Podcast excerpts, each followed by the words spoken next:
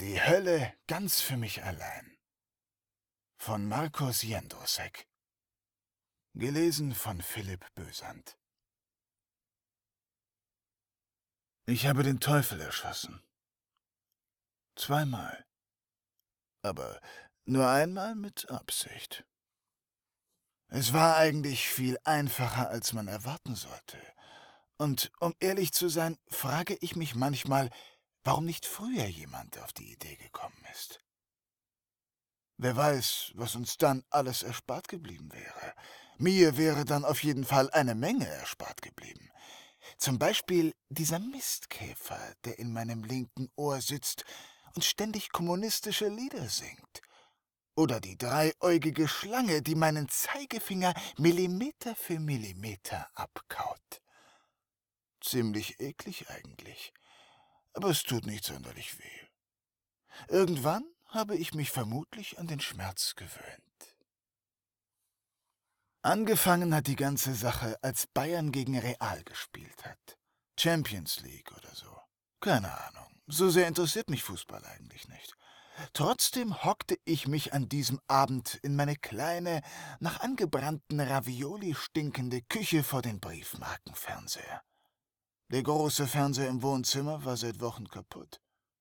Während in der Spüle das Geschirr von vorgestern langsam aber sicher vor sich hingammelte und die Küchenschaben sich um eine alte Mettwurst stritten, hörte ich auf einmal wieder diese innere Stimme.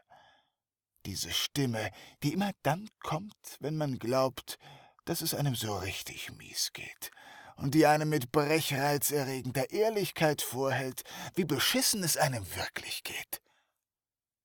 Irgendwann, wenn man sich eine Weile vor ihr stoisch hat anbrüllen lassen, kommt man unweigerlich zu dem Schluss, dass man der unglücklichste Mensch auf der ganzen Welt ist, trotz zweier Fernseher.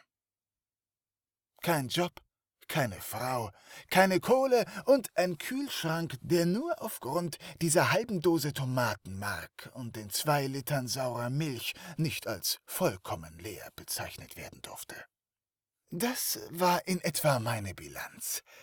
Scheiße.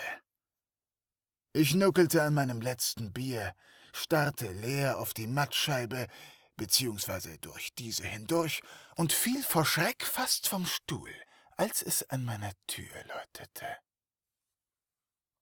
Er trug schwarze Kleidung. Natürlich tat er das. Langsam und ohne zu fragen drückte der Teufel sich an mir vorbei in die Wohnung sorgsam darauf bedacht, weder die Tür noch mich zu berühren. Auf ein beinahe unmerkliches Kopfnicken schälten sich zwei weitere Gestalten aus dem Schatten des Hausflurs und betraten ebenfalls meine Wohnung. Eine Beschreibung der beiden flüchtig in Latex gehüllten Frauen erübrigt sich vermutlich. Nur so viel, wenn ein Mann von einem feuchten Traum spricht, dann geht es dabei nur in Ausnahmefällen wirklich ums Feudeln. Meistens handeln solche Träume von diesen beiden Frauen. Eine von ihnen fuhr sich aufreizend mit der Zunge über die Lippen, als sie sich an mir vorbeidrückte und griff mir an den Schritt. Nette Geste irgendwie. Normalerweise lasse ich niemanden einfach so in meine Wohnung, aber in diesem Moment blieb mir nicht viel anderes übrig. Ich meine, ich hätte sie ja schlecht wieder rausprügeln können oder so. Darum schloss ich einfach die Tür und folgte ihnen in die Küche. Die beiden Frauen lehnten, die Arme vor den Brüsten verschränkt, an der Wand und blickten ausdruckslos auf den kleinen Campingtisch. Ich wollte gar nicht wissen, was mit meiner Bierdose passiert war, aber der Tisch war leer. Der Teufel saß auf meinem Stuhl und wies mir mit einer Handbewegung auf dem anderen Platz zu nehmen. Nun, begann er sanft lächelnd. Die Stimme strahlte jene ruhige Gelassenheit aus, die man sonst nur von kiffenden Studenten kennt, nur dass er sich artikulieren konnte. Es geht dir also schlecht, ja? Äh, ja nun, du brauchst nichts zu sagen. Ich kenne das. Und ich habe eine Lösung für dein Problem. Er stellte seinen Aktenkoffer auf den Tisch, öffnete ihn und reichte mir ein Blatt Papier.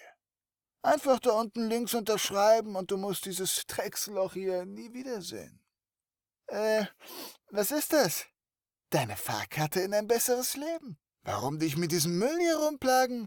Er spuckte verächtlich auf den Boden, und sein Speichel brannte sich in das Holz, wo er einen qualmenden schwarzen Fleck hinterließ. Wenn es dich nur eine Unterschrift kostet, hier rauszukommen. Fünf Wünsche werden dir erfüllt, du hättest die freie Wahl. Und dann? Dann sehen wir uns wieder. Eine seiner beiden Nymphen überreichte mir einen Stift. Sie bückte sich tiefer als eigentlich nötig und führte meine Hand sanft in Richtung der gestrichelten Linie. Naja, mein Name ist kurz. Und so ging der Rest ziemlich schnell. Der Teufel zog seinen Handschuh aus und reichte mir die Hand. Damit wären wir im Geschäft, sagte er. Fünf Wünsche. Wähle weise. Ach, vielleicht hätte ich eine Nacht drüber schlafen sollen. Vielleicht hätte ich nicht unterschrieben, wenn ich gewusst hätte, dass der Kerl Gedanken lesen konnte und ich meine Wünsche darum nicht aussprechen musste. Vielleicht wäre dann alles anders verlaufen, aber so ging mein erster Wunsch drauf für. Äh, naja, ich bin auch nur ein Mann. Und die beiden Weiber sahen echt verflucht scharf aus. Es war eine heiße und stürmische Nacht. Zwei Jahre später traf ich ihn wieder. Mein Leben hatte sich auf ebenso drastische wie erstaunliche Art gewandelt. Sage einem Mann, er hat fünf Wünsche frei, und er wird garantiert eine dafür nutzen, sich an die Spitze des Rock-Olymp zu katapultieren. Dazu eine tolle Frau und immer genug Geld, Fertig. Ich kam gerade von meiner zweiten Welttournee zurück nach Hause. Lange Nächte mit unersättlichen Groupies und die wilden Alkoholexzesse hatten doch ihren Tribut gefordert. Während ich zur Entspannung im hauseigenen Pool dahintrieb und meine Liebste durchs Fenster beim Aerobic beobachtete, hörte ich einen lauten Knall, und er war wieder da. Er lächelte. Verständlich. Wenn ich in Begleitung dieser beiden Frauen durch die Dimensionen reisen könnte, würde ich auch lächeln. Langsam und stilvoll näherte er sich über den frisch gemähten Rasen, nahm kurz seine Zigarre aus dem Mundwinkel und funkelte mich aus seinen eisblauen Augen kalt an. Seine Begleiterinnen folgten ihm in gebührendem Abstand. Ich registrierte, dass sie sich schwarze Mäntel übergeworfen hatten. Vermutlich war ihnen kalt oder so. Erinnerst du dich an mich? Na klar. Sehr schön. Lass uns gehen. Du schuldest mir etwas. Der Teufel führte mich zur Hintertür meines Anwesens, und als wir hindurchtraten, standen wir auf einmal wieder in meiner alten, schäbigen Küche von damals. Sogar die halbe Dose Tomatenmark grinste mich aus dem offen gelassenen Kühlschrank hämisch an. Setz dich doch. Ich gehorchte, und der Teufel legte seinen Aktenkoffer zwischen uns auf den Tisch, öffnete ihn und drehte den Koffer dann in meine Richtung. Drin lag eine Pistole. Was zum. begann ich, aber eine der beiden Nymphen legte ihre Zeigefinger an die Lippen und brachte mich mit dieser Geste zum Schweigen. Es geht um den Preis, den du zu zahlen hast. Die fünf Wünsche waren nicht umsonst. Was habe ich zu tun? Der Teufel antwortete nicht. Stattdessen schnippte er einmal mit dem Finger, und meine Frau erschien im Zimmer. Sie lag auf dem dreckigen Holzboden, schlafend, und nackt, wie Gott, äh, ich meine, wie der Teufel sie einst für mich geschaffen hatte. Töte sie, und deine Schuld ist getilgt. Deine Seele, darum geht es. Er machte eine aufmunternde Geste in Richtung der Waffe auf dem Tisch. Ich meine, ich hatte keine Wahl. Immerhin war das der Teufel. Die Sekunden dehnten sich zu Ewigkeiten, als ich den Hahn spannte und anlegte. Und dann, naja, dann habe ich den Teufel erschossen. Ich weiß nicht mehr, welcher Impuls meine Hand gelenkt hat. oder warum ich getroffen habe. Immerhin war es das erste Mal überhaupt, dass ich eine Waffe abgefeuert habe. Ich weiß nur noch, dass ich dem Teufel eine silberne Kugel genau zwischen die eisblauen Augen gejagt habe. Er sah mich ungläubig an und fuhr sich mit dem Zeigefinger an die klaffende Wunde, aus der kein Tropfen Blut entwich. Als dann im nächsten Augenblick sein Kopf in tausend Stücke zerfetzt wurde, rechnete ich eigentlich damit, dass jetzt der Leibhaftige in all seiner fragwürdigen Pracht vor mir erscheinen und mir ebenfalls den Kopf abreißen würde. Aber nichts dergleichen geschah. Der kopflose Körper sank einfach ziemlich unspektakulär in seinem Stuhl zusammen. Und dann erst explodierte die Realität um mich herum und wich meinem ganz persönlichen Universum des Grauens. Die Nymphen erstarrten zu Stein. Irgendetwas quoll aus dem Hals des Teufels, und der Körper meiner Frau auf dem Fußboden verwandelte sich in.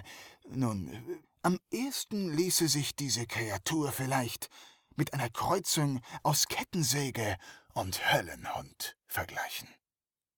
Der Gestank von fauligem Fleisch brannte durch die Luft, als das Tier seinen Schlund öffnete und genau die Laute erklingen ließ, die Millionen von geschundenen Seelen von sich gaben, wenn sie erfahren, dass das alles erst der Anfang war. Zusammengemischt, rückwärts abgespielt und von einem wahnsinnigen Tonmeister mit dem Winseln eines Hundes unterlegt, dem man bei lebendigem Leibe das Fell abzieht. Die Kreatur schnüffelte an der Pistole in meiner Hand und ließ ein kehliges Knurren erklingen. Dann verließ sie den Raum und richtete sich in meinem Badezimmer neben dem Klo häuslich ein. Der Körper des Teufels war inzwischen nicht mehr zu erkennen. Angesichts der nicht enden wollenden Flut an kleinen Tierchen, die aus seinem Hals quollen, die Hölle war im Begriff, mit Sack und Pack umzuziehen. Von ganz unten in meine Küche. Das ist jetzt zwei Wochen her. Und ein Ende ist nicht in Sicht. Meine Küche beherbergt inzwischen Dinge, deren bloße Beschreibung mich an den Rand des Wahnsinns bringen würde. Darum sehe ich gar nicht mehr hin. Ich habe viele Bücher gelesen, in denen es in diesem Zusammenhang immer um Maden, dämonische Hunde und sowas geht. Alles Kinderkram gegen das, was sich gegenwärtig in meiner Badewanne tummelt. Dieser nervtötende Käfer sitzt immer noch in meinem Ohr und mein Finger blutet. Aber das ist nicht wichtig. Da gibt es eine Sache, die mich weitaus mehr beschäftigt. Als ich mir damals Unsterblichkeit gewünscht habe, hätte ich einfach daran denken sollen, dass die Ewigkeit eine verflucht lange Zeit sein kann.